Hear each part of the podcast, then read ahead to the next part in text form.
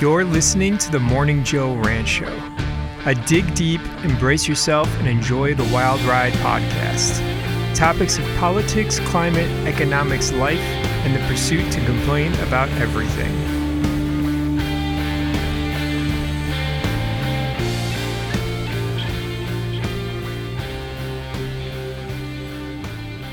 Hey. All right, I'm just to jump into it. So, I have a, I'm to try to cram a lot of stuff into this episode, but I feel like it's all pretty important. Um, first thing, I'll have all the articles that I've quoted from here in the podcast show notes so you guys can listen to it, or I'm sorry, you guys can look at it. Um, first topic's going to be farmland erosion. Second part's going to be work and mental health. It's kind of going to touch base on. I forgot an article to add the last podcast, and this one I really wanted to share, and I forgot to. So I, but I found another article to kind of go along with it that I think is pretty important, and it kind of goes into the anti-work movement. And and I'm not trying to push an agenda here. It's more just like open thought on like what's happening with stuff and so work and mental health. And then the next topic I'm going to go into will be mental health problems in general. And it kind of goes hand in hand with the following two segments that I talk about. And then the last one, I'm not going to do a huge thing on this right now. I'm going to, I think I'm going to kind of just graze over it. And because I, I have a little bit of statistics, but I don't have like the actual knowledge behind it yet to actually go into it, but I kind of want to touch base on it a little bit because it goes with work stuff too. So, anyway, the farmland erosion stuff. This article came up in a group I'm a part of. Um, it's from phys.org, phys.org. And it's pretty disturbing. And I'm, I'm bringing this up because I think I mentioned it earlier on the podcast. It was probably like 10 or 15 episodes ago about topsoil erosion and how people really aren't like I know I sound like a doomsdayer. I'm not trying to. I'm This is the headline. Corn Belt farmland has lost a third of its carbon-rich soil. I'm going to read a little bit from this and it's pretty disturbing. Um, more than one third of the Corn Belt in the Midwest, nearly 100 million acres, has completely lost its carbon rich topsoil, according to University of Massachusetts Amherst research that indicates the U.S. Department of Agriculture has sig- significantly underestimated the true magnitude of farmland erosion. Um, in a paper published in the Proceedings of the National Academy of Sciences, researchers led by UMass Amherst graduate student Evan Thaler along with Professor Isaac Larsen and Quinn Yu in the Department of Geosciences, developed a method using satellite imagery to map areas in agricultural fields in the Corn Belt of the Midwestern U.S. that have no remaining A horizon soil. The A horizon is the upper portion of the soil that is rich in organic matter, which is critical for plant growth because of its water and nutrient retention properties. The researchers then used high resolution elevation data to extrapolate the satellite measurements across the Corn Belt and the true magnitude of erosion. I'm going to kind of skip over a little bit. It's not a huge article, but it's pretty disturbing.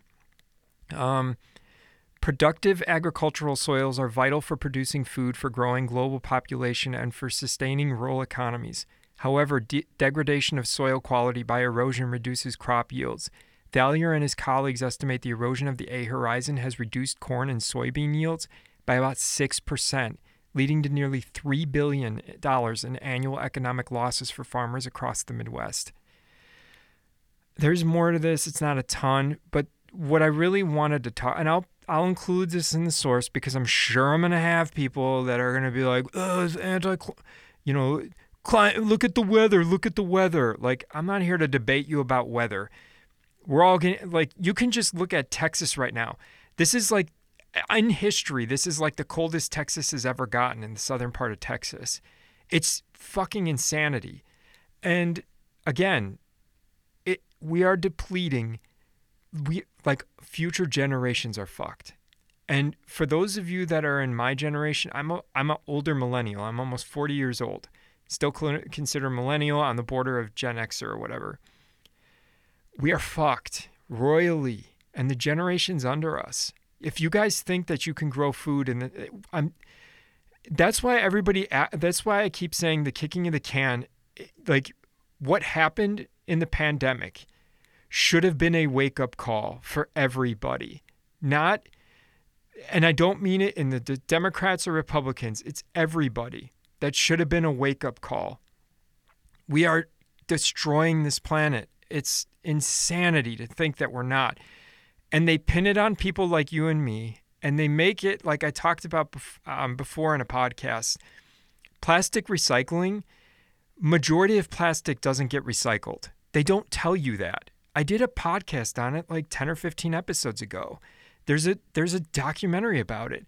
And the recycling plants say there there's people that run the places that are like majority of the plastics they just get thrown away anyway because we can't re we can't recycle them.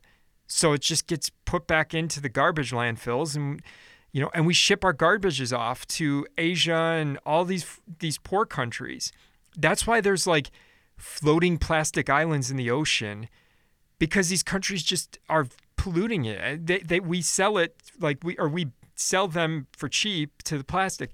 I'm getting past this article or whatever. The point is is that with this erosion, you're you're you're not getting water retention, which is huge for crops. Huge. Because that means you have to water them even fucking more. And you're wasting more water to water more plants that aren't going to grow as well. They're not the nutrient soil is not going to be there. Topsoil is going. Topsoil is huge when you're growing. This is why it's pretty important if everybody started their own garden in their backyard and communities act. This is where, and I'm not, okay, this is where they get bad definitions of it. But in some aspects of it, a community which gets sometimes integrated with communism um, because of the similar name. It's like I'm not vouching for communism. I think community is a huge fucking thing, though. We saw it when we first migrated to America with smaller communities and they work together. That's how we thrived into America.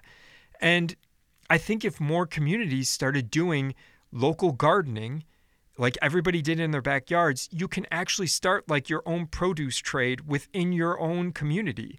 You'd be saving money. You'd be using better, like natural organ- or grown food. Anyway, that's beyond the topic. This is really disappointing, though. And I think if you want more research into it, I would suggest going into it. Because um, the topsoil erosion, they originally said 60 years by like, which was a high estimate. I think now they're saying that it's dropped down significantly. I, and I don't have the stats with me right now because I, I forgot the the um, documentary. I posted, I think, in a previous podcast, but I believe now they're saying like 2030, 2040 we're going to be pretty much run out of topsoil, which means good luck trying to grow co- crops in what we're doing. And this article talks about it. So I don't know. Um, 100 million acres.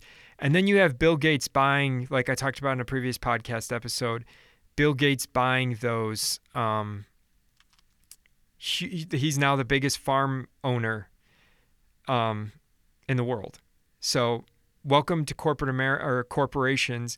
And for those people that are like, Bill Gates isn't a bad guy, you, you know, I don't know him personally, but even the vaccination stuff for me with him, where I'm not saying he's trying to do a bad thing, but he was born to a rich family.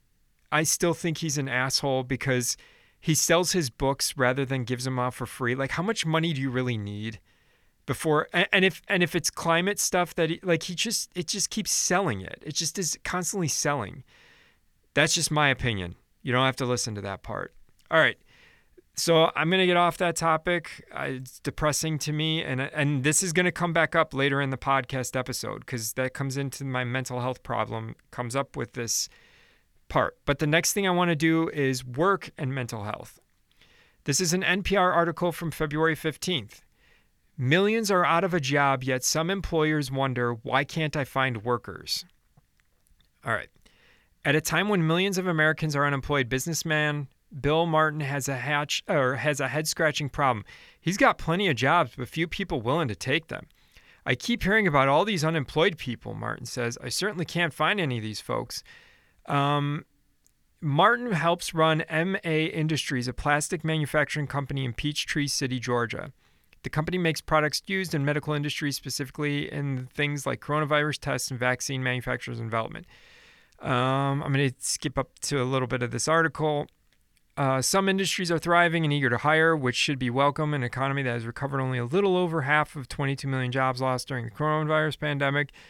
Um, I wanted to get to the part. Martin says he's tried to hire, try, tried it all to hire workers. His company has offered higher wages, even good, even posted good old fashioned "we're hiring" signs. Now it doesn't say how much he's actually offering to pay people.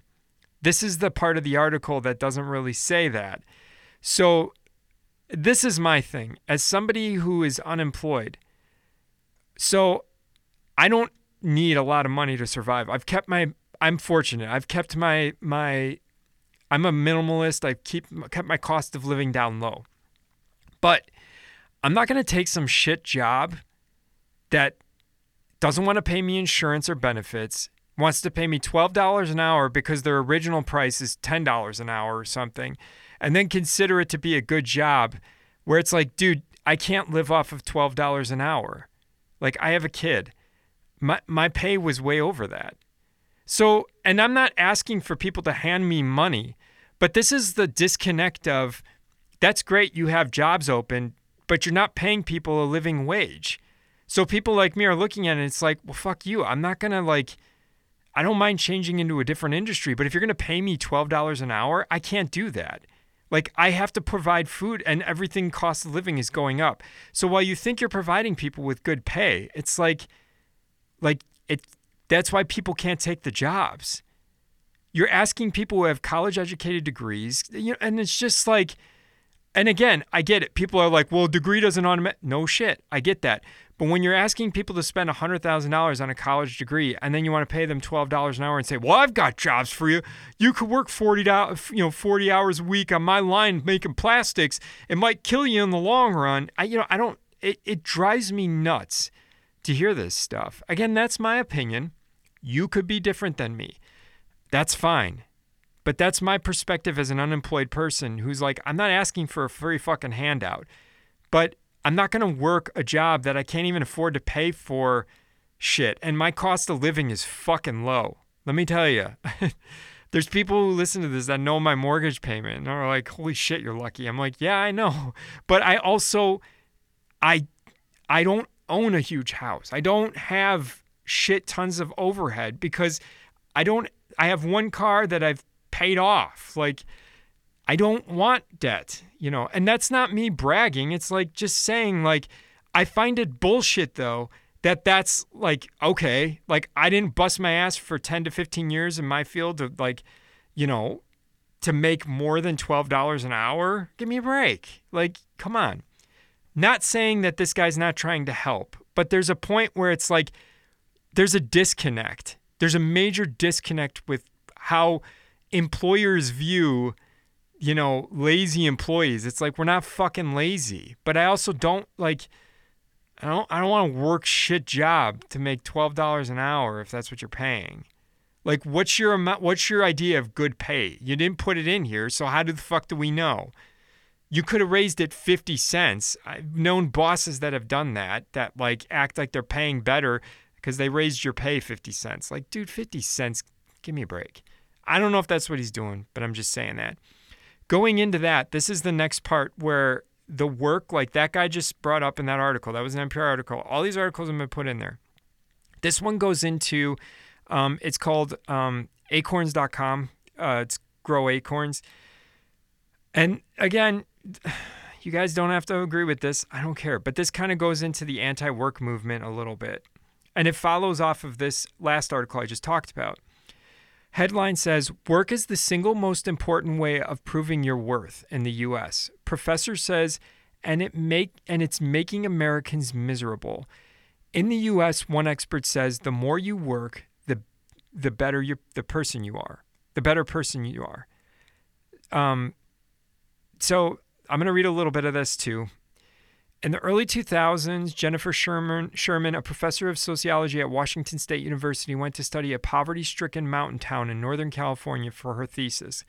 The town had been stripped of its main source of jobs by an environmental ruling that shut down its logging industry, and she planned to look at the ruling's effects on marriage and family. Instead, what she found upon meeting folks on the ground was that every interview, people just talked about their own work ethic, somebody else lacking work ethic, or the value of hard work, she tells Grow. Even in the absence of jobs, work remained key in measuring human value. That is fucking critical. Um, with whatever external proof they could find. People really, really did make the big show of letting me know that. I'm a worker, she says. Um, I'm going to skip to another part of this. Uh, sorry, I was trying to find it. Um, that's particularly difficult now during the coronavirus pandemic with when so many m- millions of people have been laid off. The problem with connecting work and worth, experts say, is that it's worse that it's worsened the impact of job loss. Losing your job in America doesn't just mean struggling to pay bills and figuring it out. How you're going to get health insurance. Um, it can also be a blow to your understanding of who you are in the world and why you matter. Unemployed Americans report depression, shame, and self-hatred. I can vouch for that. And I'm not, you know, it's it's a it's a wave. It comes in waves. A layoff in the U.S. can be challenged to mental health and well being. Without their jobs, Sherman's subjects, both the Northern California loggers and those she's interviewed since, talk about depression. They talk about shame. They talk about self hatred, she says. It's not simply about you, can you afford your day to day existence, but about are you worthy of human existence? A loss this deep can cause anxiety, as she says, depression on a societal level, if work is so overwhelming in value, uh, uh, so overwhelming of value, um, when it's not available, that's when we see social pathologies develop. This can include drug abuse, alcoholism, and even suicide. Rinse, um, rinse, lather, repeat. It's constant because then they get you hooked on on drugs with pharmaceutical stuff that you can't afford. It's like again, the symptom it's just it's just insanity. So mental health is is critical in work. So going back to the NPR article, it's like, yeah, that's great you have jobs, but you're not offering health insurance. You're not offering a living an actual living wage. And then you expect people who are like me that have been in the work industry for shit. I've been working since I was 14 as a paper boy. Um, and then you just expect me to take a $12 an hour job, no life, no health insurance. Like, great, you have a job, but then you sit there and say that that's a living wage. But then, you, you know, again, like, and I'm not saying people who start businesses shouldn't make money, but there comes a point where it's like, you know, anyway, I think it's extremely valid to talk about this stuff. Okay, let me go on to the next thing because I'm just getting more and more agitated as I'm reading this. So, mental health problems. This is my next um, spiel I want to kind of go into. This was an article from the walrus.ca, which I believe is Canada. Therapy for the end of the world. Anxiety over the climate crisis is spreading like wildfire. Psychologists are just trying to figure out how to help. So, let me just read a little bit of this. I'm not trying to be a doomsdayer. I'm not trying to be a nihilist. It's like people pay attention to your community and the people around you. Look at the signs. Um, I don't know how to say this person's name, but all right. I'm going to read a little bit of it's like so depressing, but at the same time, I feel like it needs to be said. So um, I don't know how to say this person's name. Bethuel Nick Nakanga is a mental health expert who has provided psycho- psychological support to more than 4,000 Hurricane Dorian survivors since September 2019. They say the most common effects that survivors of cat- cat- catastrophes like the one like this one report are insomnia, depression, and feeling uh, re traumatized every time the wind is strong. What's clear from observation is the excessive drinking and drug consumption that many survivors don't want to talk about.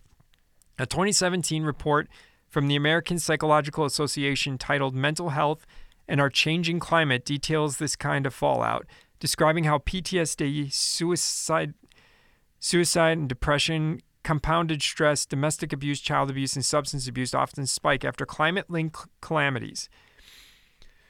Whew. Um, I'm going to skip a little bit over here. Last spring, University of Helsinki researcher Panu, I can't say these people's names, Pahkala, wrote a piece for the BBC that explored this growing phenomenon. An environmental theologian, he described how many people, even far from the front lines of climate change, are increasingly being forced to confront the idea of their own vulnerability because, quote, the world is revealed to be much more tragic and fragile than people thought it was, end quote. This profound disruption then sends them into a process of mourning the future they believed would come, a future of ecological stability and which they now know won't.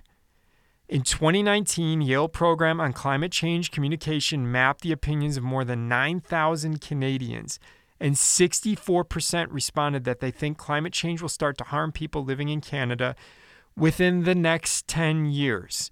A national opinion survey of 2,000 people carried out by Abacus Data that same year showed that one in four Canadians think about climate change often are getting really anxious about it. A similarly sized 2020 survey conducted by OnePoll revealed that 78% of Generation Z in the US do not plan on having kids because of climate change, while 71% of millennials in the US say that climate change has negatively affected their mental health.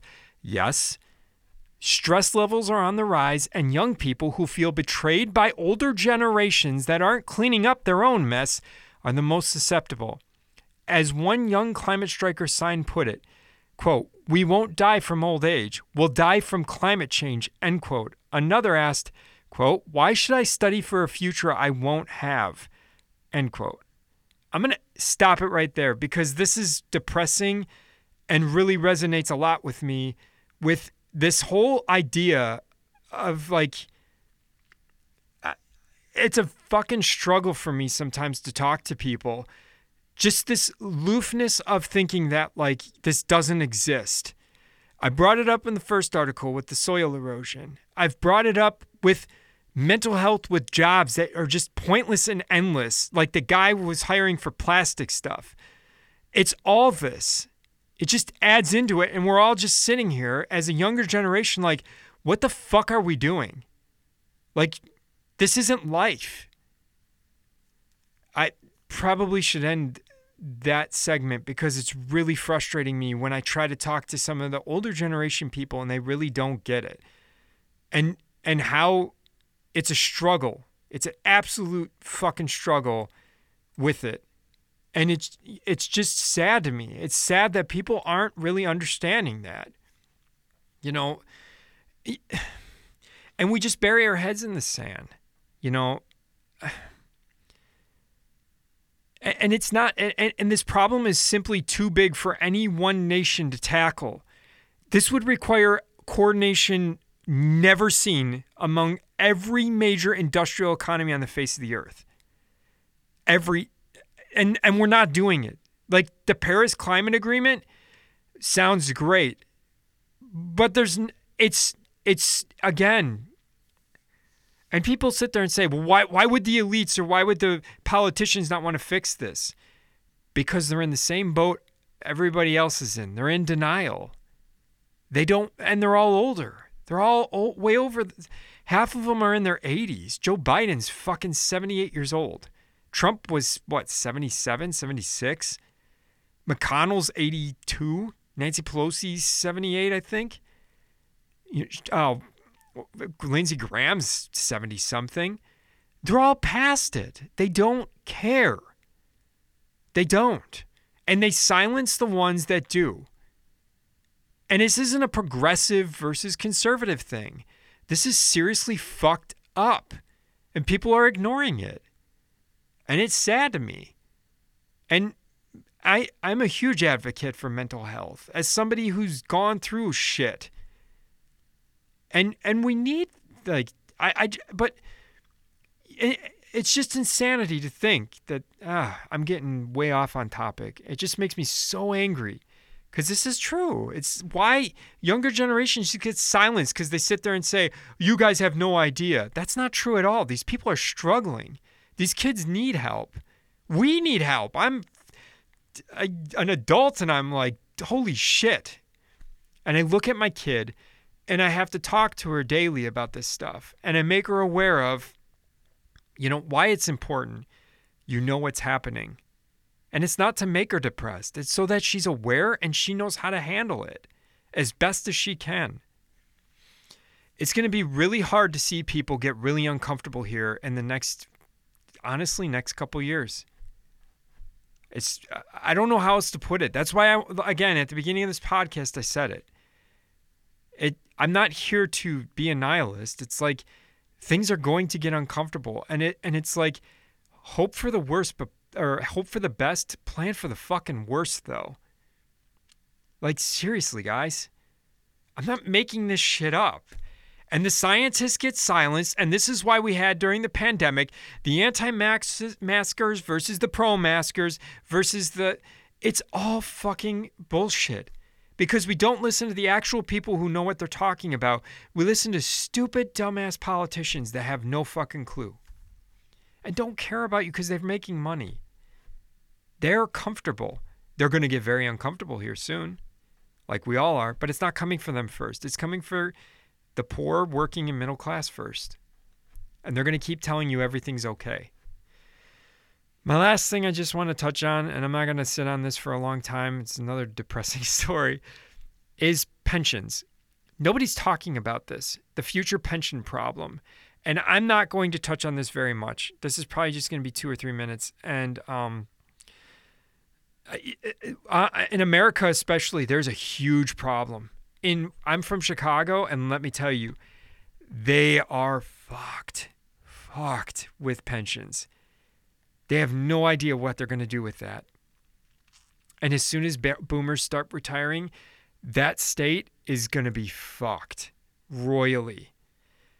And not sure what to do. The, let's take an example here. It's like Spain. Spain's got it pretty bad. And and I'm going to give some statistics, but don't quote me on these. I have to kind of research some of these, but these were some that I found a little bit. So by 2050, it's estimated that for every pensioner in Spain, there will only be 1.3 workers. It's currently around three workers to one pensioner. And the government is currently having to conjure financial magic tricks just to pay out on 80% final salary pensions. It's exacerbated by the country's history of dictatorship and then trying to join the EU. It has very little in the way of pension pot. using taxing, it's basically using tax income to pay direct to pensioners instead of being able to use profit from investments. Um, again, I'm not trying to make this doomsday. I'm just trying to point out this people wake up, wake up, wake up pull yourself out from either side and just look at the bigger picture. Because that's the only way this is going to change. And it's not the hopium for anybody that it should be is we're not, we're not going to, we're not, we are not stopping climate change. We can slow it down, but it's going to take a mass effort. And it's corporations that have to do it.